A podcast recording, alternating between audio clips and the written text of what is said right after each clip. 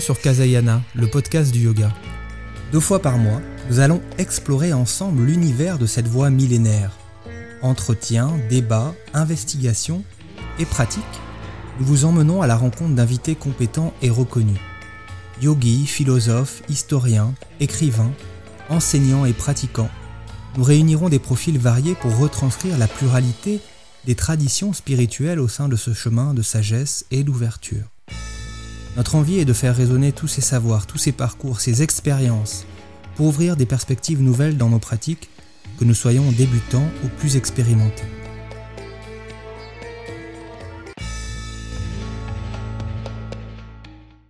Bonjour à toutes et à tous. C'est un grand plaisir de vous retrouver pour cette deuxième partie de notre enquête sur la santé et le yoga. Lors de la première partie, nous avons tenté de définir avec nos trois invités la santé. Lionel Coudron, médecin et directeur de l'Institut de Yoga Thérapie, Thomas Delavenne, ostéopathe et méditant, et également Boris Capdevielle, kinésithérapeute et yoga thérapeute. Ils nous ont également proposé leur regard, leur propre regard sur les liens entre la pratique du yoga et la santé globale de l'individu, à la fois sur les plans physiques, physiologiques, émotionnels et spirituels. Nous avons pu aborder dans ce premier épisode les grandes lignes des effets du yoga, les conditions de leur efficacité, leurs limites également, tout en essayant de situer ce yoga par rapport à une démarche de santé soit préventive ou alors en cas de symptômes et de, maladies. Aujourd'hui, nous poursuivrons ensemble cette, cette investigation. Nous évoquerons l'image actuelle du yoga dans les milieux de la santé, alors qu'il commence à, à poindre dans certains hôpitaux, dans certaines cliniques, nous aborderons également la reconnaissance dont il bénéficie ou pas en lien avec les nombreuses études américaines qui se, qui se multiplient sur ces effets.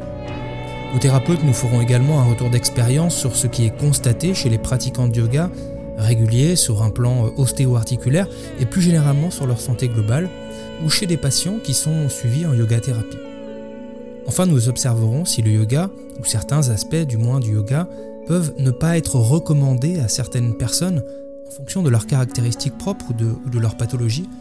L'objectif étant ici bien sûr d'évoquer seulement quelques généralités puisque ce sujet, euh, pour être traité de façon exhaustive, nécessiterait des dizaines d'heures d'émission. Nous retrouvons tout de suite nos trois invités pour cette seconde partie d'émission et je vous souhaite à toutes et à tous une très belle écoute. Après les échanges du premier épisode, nous pourrions facilement nous dire que le yoga a toute sa place dans notre système de santé. Il est d'ailleurs aujourd'hui reconnu par l'Organisation mondiale de la santé comme une médecine alternative et complémentaire, dite MAC, un champ très large de plus de 400 disciplines qui se structurent depuis les années 80 et qui liste toutes les approches non médicamenteuses. L'Institut national de la santé et de la recherche médicale, l'INSERM, distingue au sein de ces médecines alternatives et complémentaires à la fois des méthodes qui vont être fondées sur des produits naturels comme la phytothérapie, l'aromathérapie, les techniques axées sur la manipulation comme l'ostéopathie ou la chiropraxie, des approches complètes qui vont reposer sur des bases théoriques qui leur sont totalement propres comme l'acupuncture ou l'homéopathie, et enfin les thérapies du corps et de l'esprit, c'est ainsi qu'elles sont appelées, comme l'hypnothérapie, la méditation, le yoga bien sûr et, et la sophrologie. Ces médecines alternatives, 40% des Français y ont aujourd'hui recours de façon régulière et elles font déjà à ce titre partie du parcours de soins de nombreuses personnes, à titre préventif ou à titre curatif. Pourtant, même si on sent ce frémissement du côté euh, du milieu de la santé, notamment dans certains hôpitaux qui intègrent ici ou là des séances de yoga thérapie, des consultations en médecine chinoise, en sonothérapie par exemple, une partie non négligeable du corps médical reste encore sceptique. J'ai donc souhaité demander à Lionel Coudron, qui connaît bien ce corps médical en tant que médecin, comment était selon lui l'image du yoga dans ce milieu-là. Existe-t-il un manque de reconnaissance du yoga et, pourquoi selon lui? Et est-ce que les liens entretenus par cette certaine lignée dans le yoga avec des mouvements euh, religieux, sectaires, est-ce que ça, peut être la cause de cette défiance? Oui, et paradoxalement, paradoxalement, moi, je trouve que le yoga a une excellente image auprès du corps médical. C'est vraiment rare que l'on ait des médecins qui, euh, enfin médecins ou corps médical d'une façon générale, hein, euh, psychologues, euh, ou autres, aient une mauvaise image du yoga. En tout cas, l'expérience que j'en ai, c'est qu'à chaque fois qu'on se présente, qu'on parle à des institutions médicales, ils sont plutôt enthousiastes. Ils, ils se disent qu'il y a vraiment une dimension supplémentaire qui peut les aider à compléter justement euh, leurs soins là où eux n'ont pas la possibilité d'avoir euh, ce, cette, cette, approche par manque de temps ou autre chose, de formation, de connaissances, parce que ça nécessite quand même la maîtrise d'un certain nombre de, de moyens, de, de compétences qu'on n'acquiert pas comme ça en tant que yoga thérapeute. Eh bien, moi, je trouve que le, le, la perception du monde médical et l'accueil que le monde médical réserve au yoga est excellente. Et la yoga thérapie est excellente. Ça ne veut pas dire qu'il n'y ait pas de ci, de là, euh, des réfractaires, qui en est pas qui effectivement euh, aient eu des mauvaises expériences avec le yoga et que du coup ils s'en méfient. Mais vraiment globalement, c'est plutôt très bien reçu.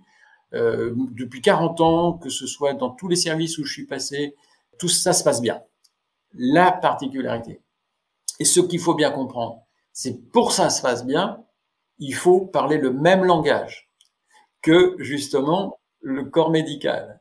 Et il faut utiliser les mêmes mots pour qu'ils les comprennent.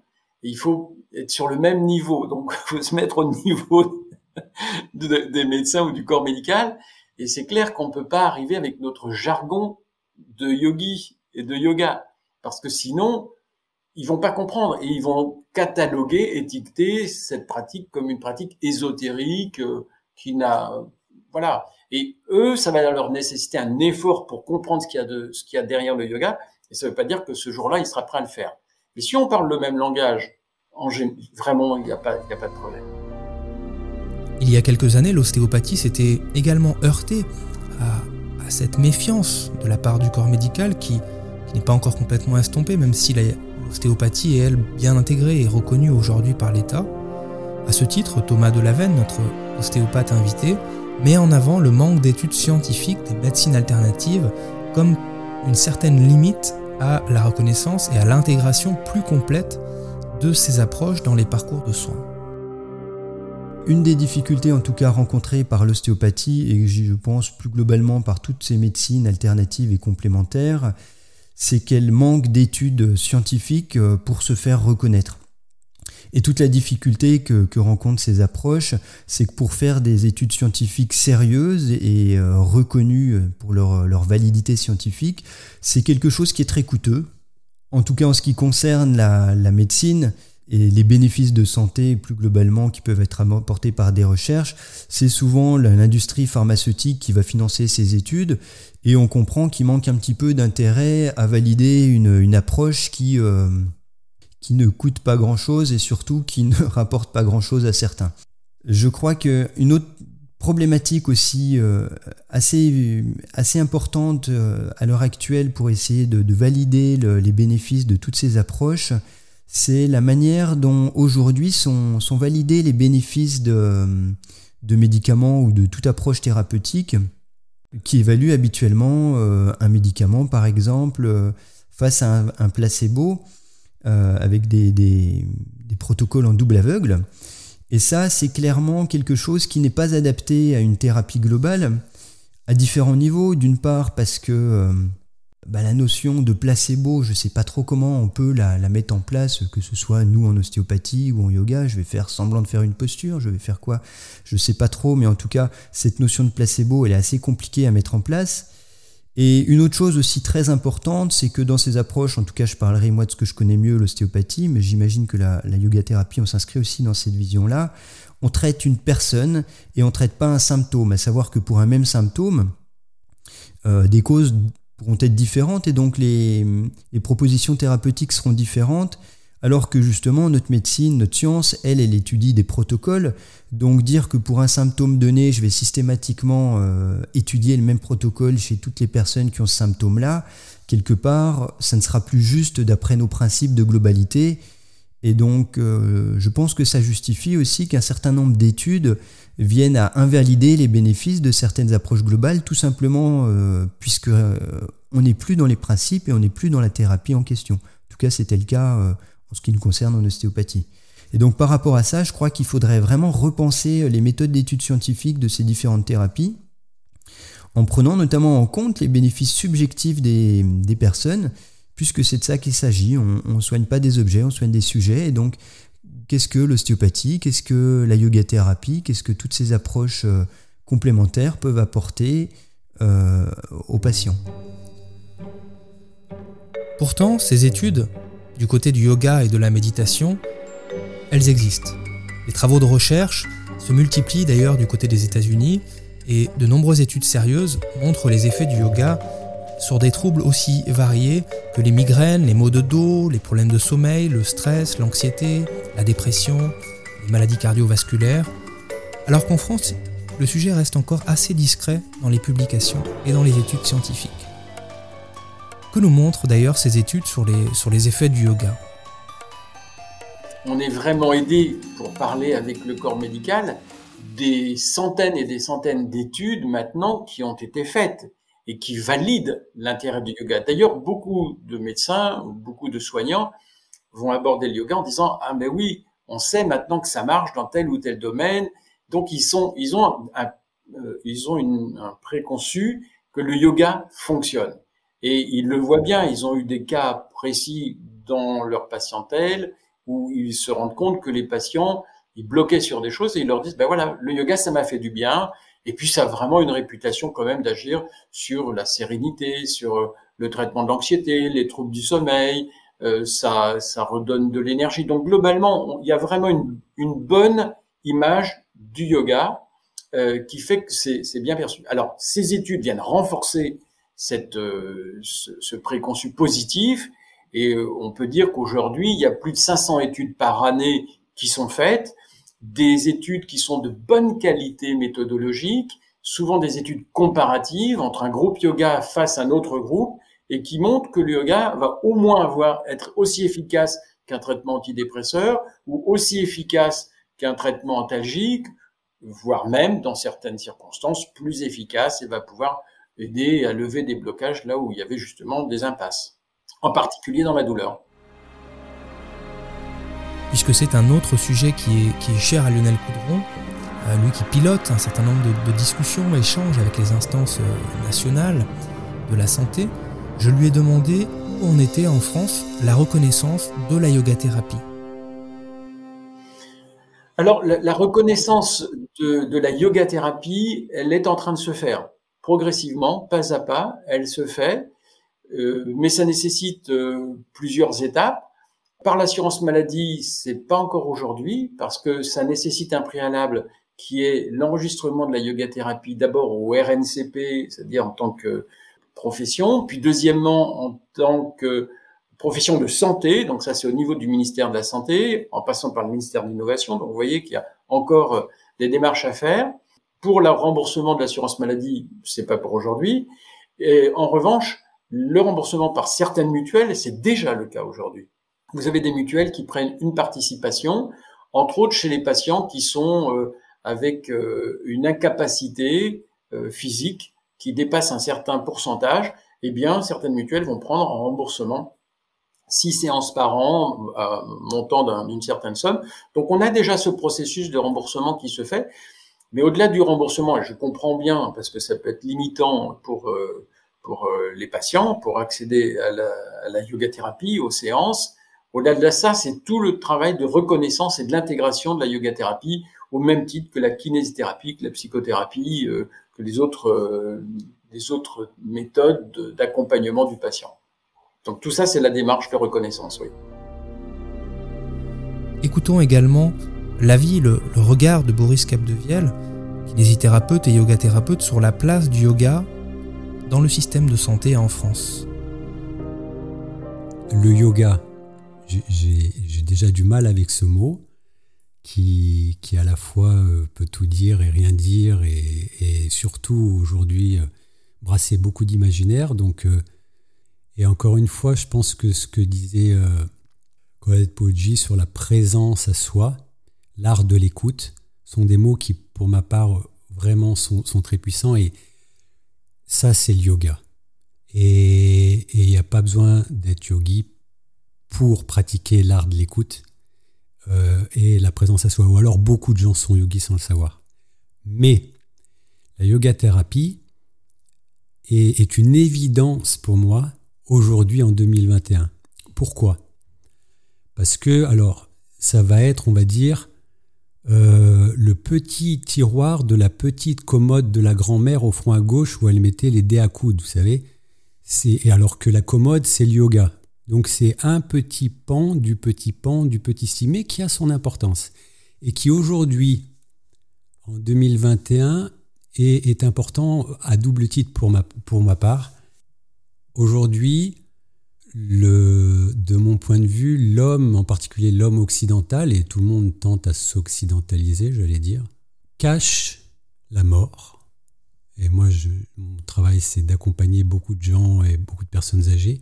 On cache la vieillesse, ou alors euh, on promeut le jeunisme. Donc il faut être vieux jeune, ou jeune vieux. Enfin bon, voilà.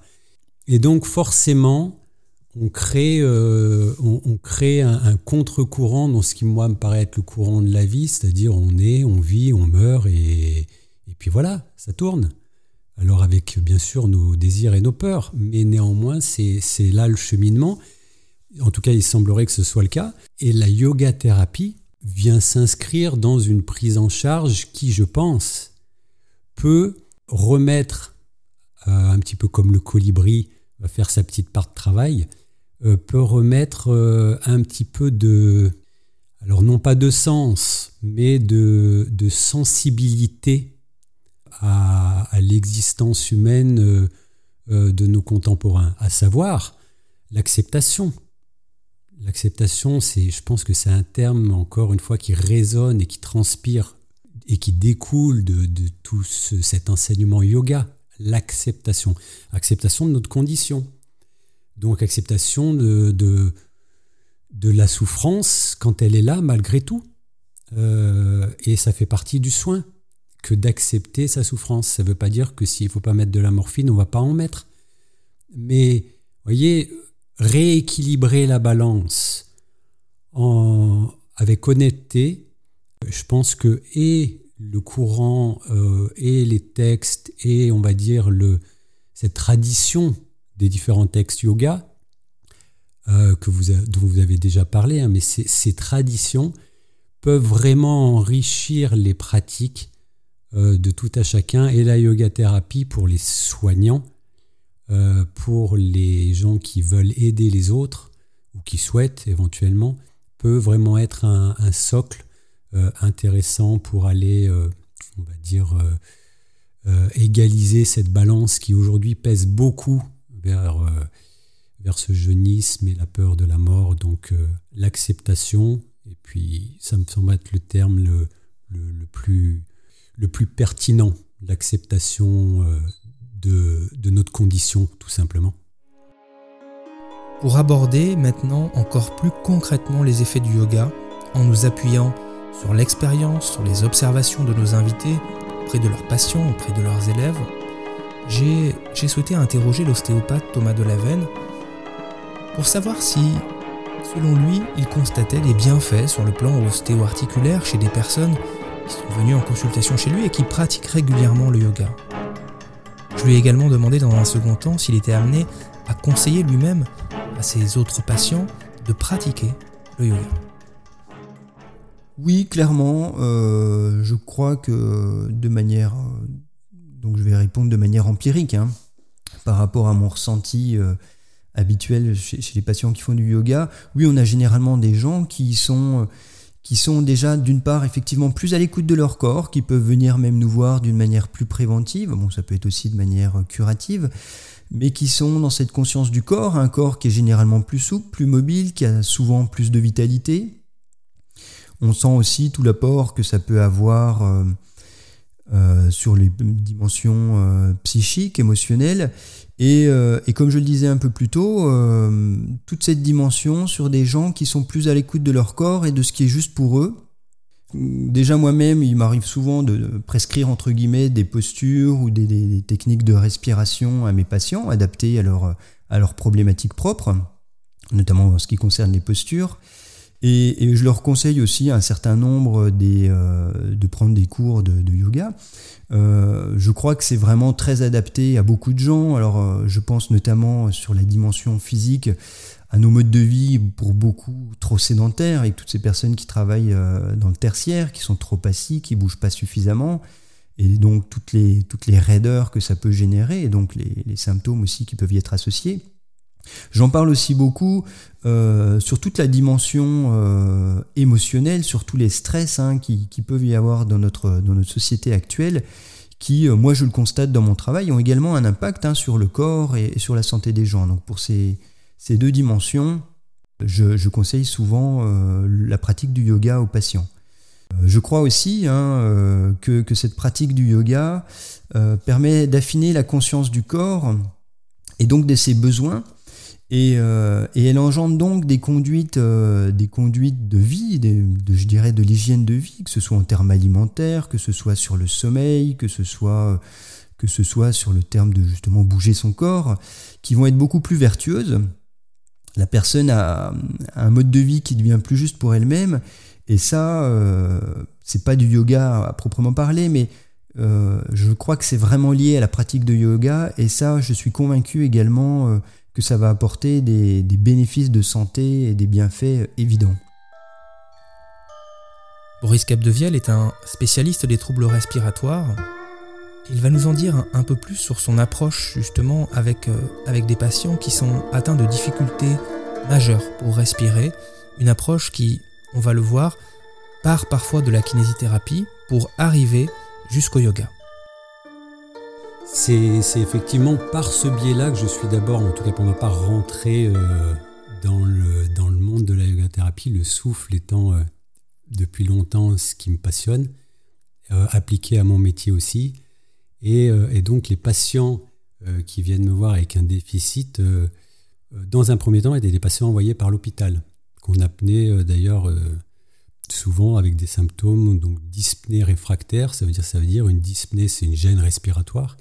Réfractaire, grosso modo, c'est quand l'hôpital a épuisé toutes les stratégies thérapeutiques qu'il avait, qui disent bon, bah il y a un gars qui fait euh, de la kiné, mais un peu bizarre là-bas, on, va l'envoyer. Euh, c'est plutôt du yoga ou de la kiné, on ne sait pas trop. Donc là, les, les, les frontières n'étaient pas encore marquées, donc c'était dans un cadre kiné, d'accord Dans lequel j'utilisais un outil souffle dans la nomenclature, voilà, mais avec ma sensibilité yoga. J'espère que c'est bien clair pour tout le monde.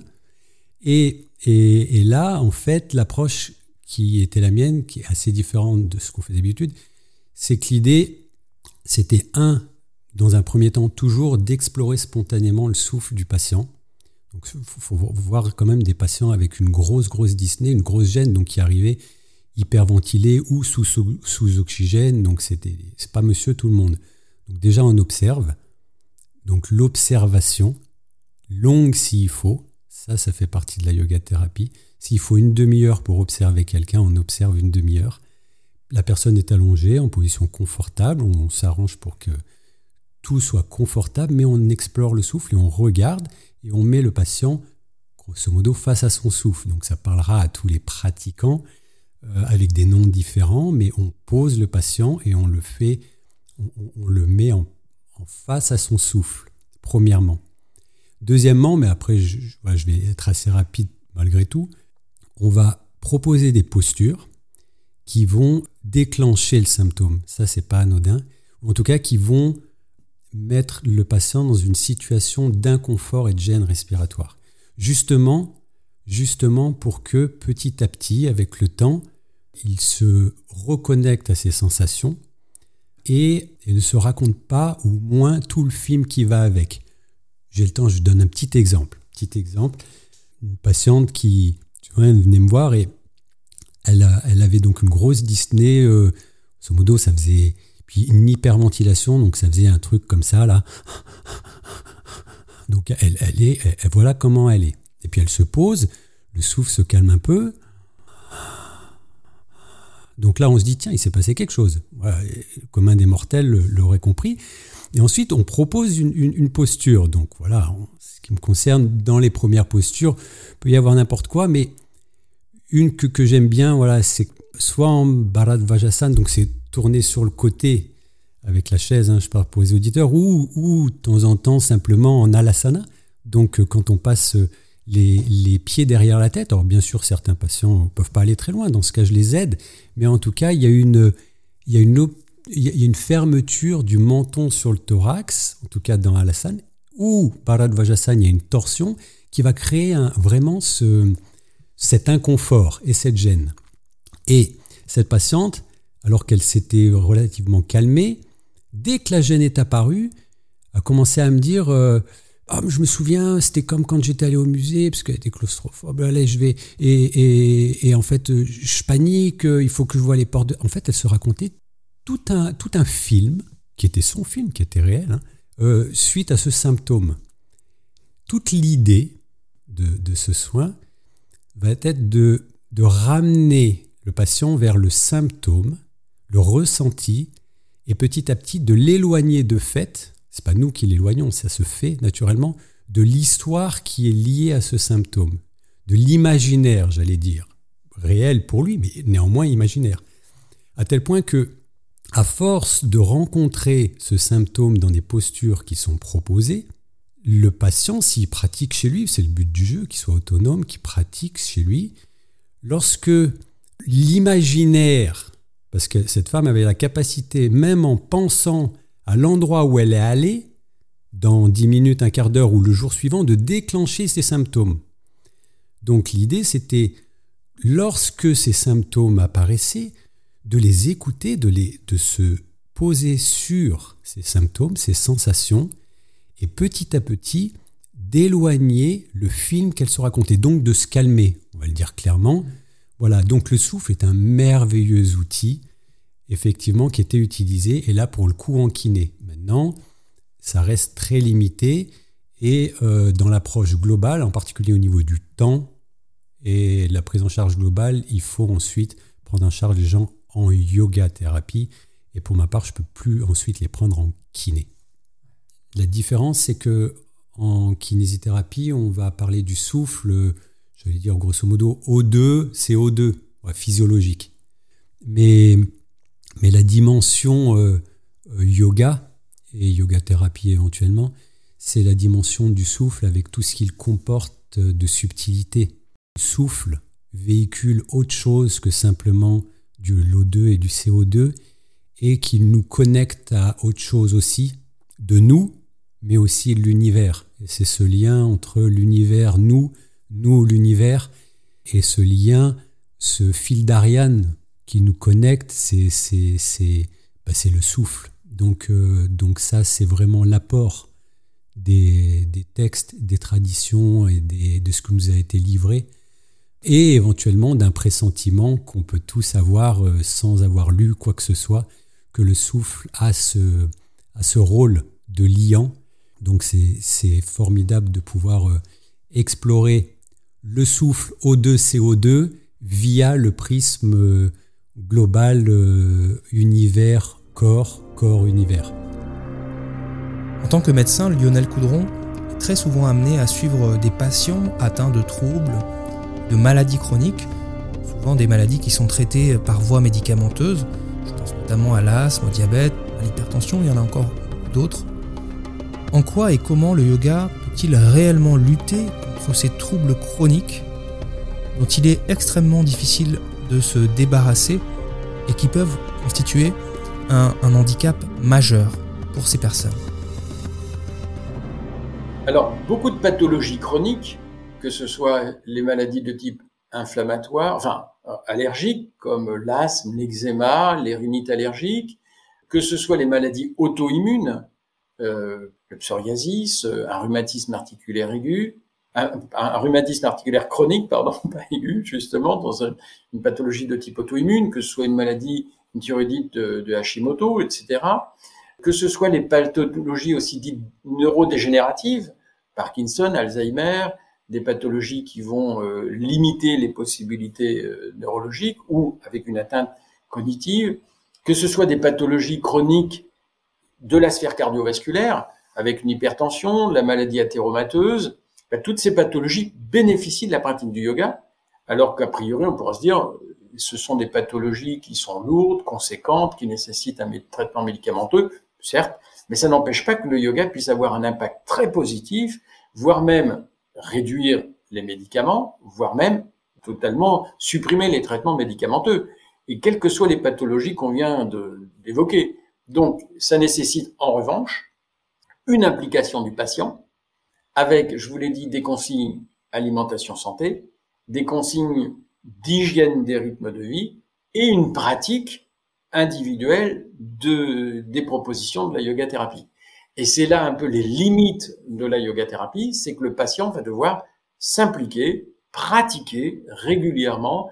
Et alors là, on est tous d'accord là-dessus, c'est que l'efficacité de la yoga thérapie va être liée à, on va pas dire l'intensité ou la quantité, mais néanmoins l'implication et la pratique de, euh, du patient. Ça, c'est indispensable que le patient pratique régulièrement. Alors après, quelle quantité? Bien, ça, c'est évalué relativement par l'ensemble des études, justement, qui nous ont appris qu'en général, il faut à peu près trois heures par semaine, fractionnées, et ça peut donc être, on va dire, tous les jours une demi-heure, sauf le dimanche, par exemple. Ici, on le comprend bien, M. Coudron insiste sur une approche individuelle, ce qui est tout à fait naturel si l'on souhaite tenir compte des spécificités, des caractéristiques propres à chaque personne. Mais le yoga reste majoritairement, on le sait, en Occident et en France, pratiqué en cours collectif, y compris suite à la recommandation d'un professionnel de santé. Alors est-ce que ce fait de pratiquer en groupe, en proposant à ce collectif des choses qui pourraient ne pas convenir à tout le monde, est-ce que ça, c'est une limite à cette approche de santé dans le yoga? Ou est-ce que cette approche collective constitue déjà un, premier pas vers une pratique qui pourrait à terme s'individualiser et, et devenir plus autonome alors l'approche collective, elle reste tout à fait positive parce qu'elle permet de se motiver. Elle permet justement aux gens de pratiquer régulièrement en se donnant des rendez-vous et le fait de pratiquer ensemble est, une émulation. D'ailleurs, c'est le terme étymologique du mot compétition. C'est pas être plus fort que l'autre, comme ça veut dire comme pétérer, pratiquer ensemble. Et l'objectif, c'était une émulation, c'est-à-dire de, de, se motiver pour, pour arriver à travailler ensemble. Donc, c'est vraiment ça l'intérêt du groupe. Et ce groupe, on le retrouve dans, bien sûr, la prévention, ou tout simplement euh, apprécier, à se sentir dans cet état de bien-être. Et on sent très bien que ça, c'est une dimension euh, qui va être aussi social et spirituel, parce que quand on s'entraîne par cette pratique, on, on, a un bénéfice. Et puis, vous avez un autre moment aussi où le groupe est intéressant, c'est une fois qu'on a établi, je dirais, un, diagnostic, une indication précise de posture, de respiration, de pratique à faire, eh bien, on peut renvoyer également le patient vers le groupe pour pouvoir travailler, se motiver, diversifier sa pratique. Donc, ça a aussi un intérêt on, a parlé plusieurs fois de, la dépression. Le groupe en lui-même a aussi cette vertu chez une personne déprimée de lui permettre de se relier à d'autres personnes, donc de sortir de chez, elle. Donc ça, ça a aussi un intérêt. Après, en yoga thérapie, on peut faire des petits groupes, des ateliers avec 5-6 personnes qui ont le même trouble, la même pathologie, mais dans ce cas, il ne faudra pas négliger toujours l'aspect spécifique de la yoga thérapie qui sera de connaître et de s'enquérir de l'état de chacun. Donc même dans un petit groupe, il faudra passer un peu de temps pour dire maintenant comment vous sentez-vous, qu'est-ce qui se passe, qu'est-ce que ça a comme incidence dans votre corps, comment vous réagissez, etc., etc. Donc le groupe ne s'oppose pas à la, au suivi euh, adapté et individuel, mais il le complète très souvent euh, dans un sens comme dans l'autre. Et la personne qui aura pratiqué le yoga en groupe au préalable ou qui aura pratiqué le yoga, ben, sera plus réceptive et va avoir un bénéfice plus rapide et plus grand d'une séance de yoga thérapie en individuel. Nous avons vu lors du premier épisode que le point de vue de nos invités sur les limites du yoga était extrêmement clair. Oui, le yoga peut soutenir l'être humain face à toute forme de trouble, toute forme de maladie, mais il ne peut pas tout guérir. Qu'en est-il alors des éventuelles contre-indications à la pratique du yoga? Est-ce qu'il existe des cas, des maladies, particularités où la pratique du yoga ne serait pas recommandée Alors, jamais. le yoga n'est jamais pas recommandé. En revanche, il va y avoir des exercices du yoga qui peuvent ne pas être recommandés, voire déconseillés dans telle ou telle pathologie. Alors, qu'est-ce qui limite la pratique du yoga? Même les patients, où à un moment donné, on pensait que ça n'avait pas d'intérêt majeur, qui étaient les patients qui étaient vraiment dans des, dans des pathologies euh, avec des troubles cognitifs importants, c'est-à-dire incapacité de mémoriser, de pouvoir euh, pratiquer par eux-mêmes. Et en fin de vie, eh bien, même dans ces moments-là où les gens ne vont pas pouvoir pratiquer par eux-mêmes, ça apporte un bénéfice. Donc, il n'y a aucune euh, contre-indication. Je veux dire, et c'est ça aussi un peu le problème de la yoga thérapie. Et c'est pourquoi il faut, il faut pas se perdre, parce qu'on pourrait se dire, ben alors c'est facile, c'est prescrit dans tout. C'est ce que beaucoup de, de, médecins, quand on travaille en institution, dans des cliniques, dans des hôpitaux, euh, disent, ben à la limite, il faudrait le proposer à tous les patients qui rentrent pour pouvoir les aider à mieux vivre leur hospitalisation, mieux vivre leur maladie, mieux, mieux vivre leur traitement. Mais on peut pas se contenter de dire, faut que tout le monde en fasse il faut arriver à cibler. Donc c'est pourquoi on arrive quand même à définir des indications dans le cadre d'hospitalisation euh, pour euh, ne pas penser non plus que le yoga marche dans tout. Mais on est obligé de dire quand même qu'il n'y a pas de contre-indication. Alors concernant la question des, contre-indications, moi je suis pas médecin, donc je serai peut-être un peu moins précis dans, cet abord-là. J'aurais envie de dire que je vois pas de contre-indication absolue. Bien entendu, il y a des, contre-indications relatives, après des chirurgies, après des, certainement des, états de maladie graves. Pour autant, je crois que même dans ces cas-là, même après une chirurgie, il y a cette, cette, ce panel de, de, possibilités dans le yoga qui permet, dans la plupart des cas, j'aurais presque envie de dire tous, il y aura certainement des contre-exemples, mais d'avoir une pratique. Hein. donc peut-être que quelqu'un qui pourra pas bouger son corps après une chirurgie pourra faire des techniques de respiration, des techniques de méditation qui lui apporteront des bénéfices. Alors pour en revenir à des, contre-indications un petit peu plus relatives, je crois qu'il y a quelque chose par contre qui est quand même très important dans la pratique du yoga, c'est euh, l'importance de la présence à ce qu'on fait, l'écoute de nos sensations, et notamment le fait de ne pas trop forcer dans les postures, je parle notamment de toute la pratique physique, moi, je le vois euh, au cabinet, puisque les gens, des fois, ont tendance, euh, peut-être pour des raisons d'ego, à forcer un petit peu trop pour vouloir faire comme le voisin sur le tapis ou pour vouloir faire mieux que la, la, fois précédente, avec peut-être un petit esprit de compétition vis-à-vis des autres ou vis-à-vis d'eux-mêmes, je ne sais pas. Mais qui, pour le coup, peuvent amener des, petits problèmes, puisque moi, c'est quand même pas rare que je vois au cabinet des patients qui se sont coincés le dos en faisant leur cours de yoga la veille donc euh, c'est un, petit peu, euh, un peu ironique, ça devrait pas être le cas je pense. J'ai souhaité poser une dernière question à Lionel Coudron. Dernière question sur le risque de réduire le yoga à sa seule dimension thérapeutique. Bien que nous avons vu qu'en fonction de la définition de la santé sur laquelle on se base, cette dimension thérapeutique peut être déjà plus ou moins large. Alors que le yoga est une pratique qui s'est construite avec un arrière-plan idéologique, spirituel, comme une pratique, oui c'est vrai, mais aussi comme un état, une éthique, une façon de, regarder le monde, une façon de se regarder également soi-même.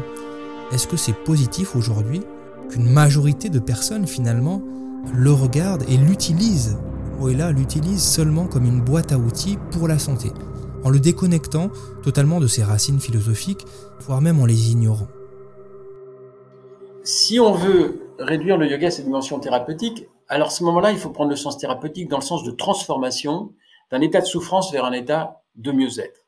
Et encore une fois, à partir du moment où on est dans un état de mieux-être, on a plus de capacité à s'ouvrir et aux autres et à une dimension plus, plus, plus large. Le, le but du yoga premier, c'est de développer la conscience par rapport, on va dire, à ce que l'on pourrait dire la dimension thérapeutique qui est de libérer de la souffrance. Mais ouvrir la conscience, c'est pouvoir y accéder parce qu'on n'est plus replié sur soi et bloqué sur soi. Donc, moi, que l'on soit hindou, indien, européen, asiatique, au sens plus large, euh, occidental au sens plus large, euh, on est tous des êtres humains. Le yoga est universel. La façon de le présenter s'adapte en fonction des, des, des langues, des cultures, mais on est tous des êtres humains avec tous les mêmes problématiques. Et moi, ce qui m'a toujours frappé, c'est quand j'ai démarré mes études, j'ai commencé par l'acupuncture, et quand j'ai lu le premier ouvrage, qui est le Naking Sowen, qui est un ouvrage qu'on appelle la Bible des acupuncteurs, qui euh, daterait d'à peu près 3000 ans, l'ouvrage commence par comment se fait-il qu'aujourd'hui, donc c'était il y a 3000 ans, comment se fait-il qu'aujourd'hui les êtres humains soient en mauvaise santé, meurent jeunes, euh, soient dépravés, euh, ne vivent pas correctement, euh, soient en mauvaise santé?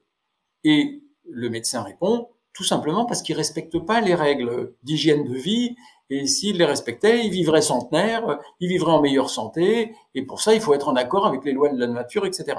Donc ça veut dire que on soit chinois il y a 3000 ans, qu'on soit français aujourd'hui, on voit que la façon de penser, la façon d'appréhender les êtres humains est la même. On, souffre, on sait que c'est corrélé à un certain nombre de modes de vie et qu'on peut agir dessus pour aller mieux. Donc, pour moi, je ne fais pas trop de distinction entre ceux qui, font du yoga parce qu'ils ont mal au dos ou parce que ceux qui qui font du yoga parce qu'ils sont dans une angoisse existentielle ils se demandent qu'est-ce qu'il y a après la mort et on essaie de trouver des, réponses spirituelles d'ordre plus général. Pour moi, c'est la même chose. Et quand on commence à pratiquer du yoga et qu'on en sent un bénéfice en soi, que ce bénéfice soit physique ou moral ou spirituel, progressivement, ça se transforme et progressivement, il y a une ouverture. Mais ça doit s'inscrire dans une philosophie plus générale. Ça ne doit pas rester juste être une pratique euh, physique, corporelle. Et je crois que tout pratiquant du yoga, ça va vite le sentir, mais ça dépend de l'accompagnement, ça dépend du professeur et ça dépend du yoga thérapeute justement pour, euh, pour qu'il puisse amener à cette ouverture progressive dans le respect de la personne aussi, dans le respect de la personne aussi et de sa demande. Voilà, nous arrivons au terme de ce nouvel épisode sur yoga et santé. Un très grand merci à nos trois invités d'avoir accepté de poser avec nous leur regard sur les effets du yoga, pour leur partage généreux. Merci également à vous pour votre écoute, vous êtes de plus en plus nombreux à suivre l'émission et cela me réjouit vraiment de voir que ce travail d'investigation, que ces regards croisés, qui me sont extrêmement chers, suscitent autant d'intérêt et de réactions positives. N'hésitez pas, si ce n'est pas encore le cas, à nous laisser un avis positif sur Apple Podcast. C'est l'un des rares moyens, malheureusement, aujourd'hui de faire connaître plus largement l'émission sur Internet. Et nous nous retrouvons très rapidement pour un nouvel épisode dont je ne dévoile pas encore le thème. Ce sera une surprise. Je vous souhaite à toutes et à tous une excellente journée. À très bientôt.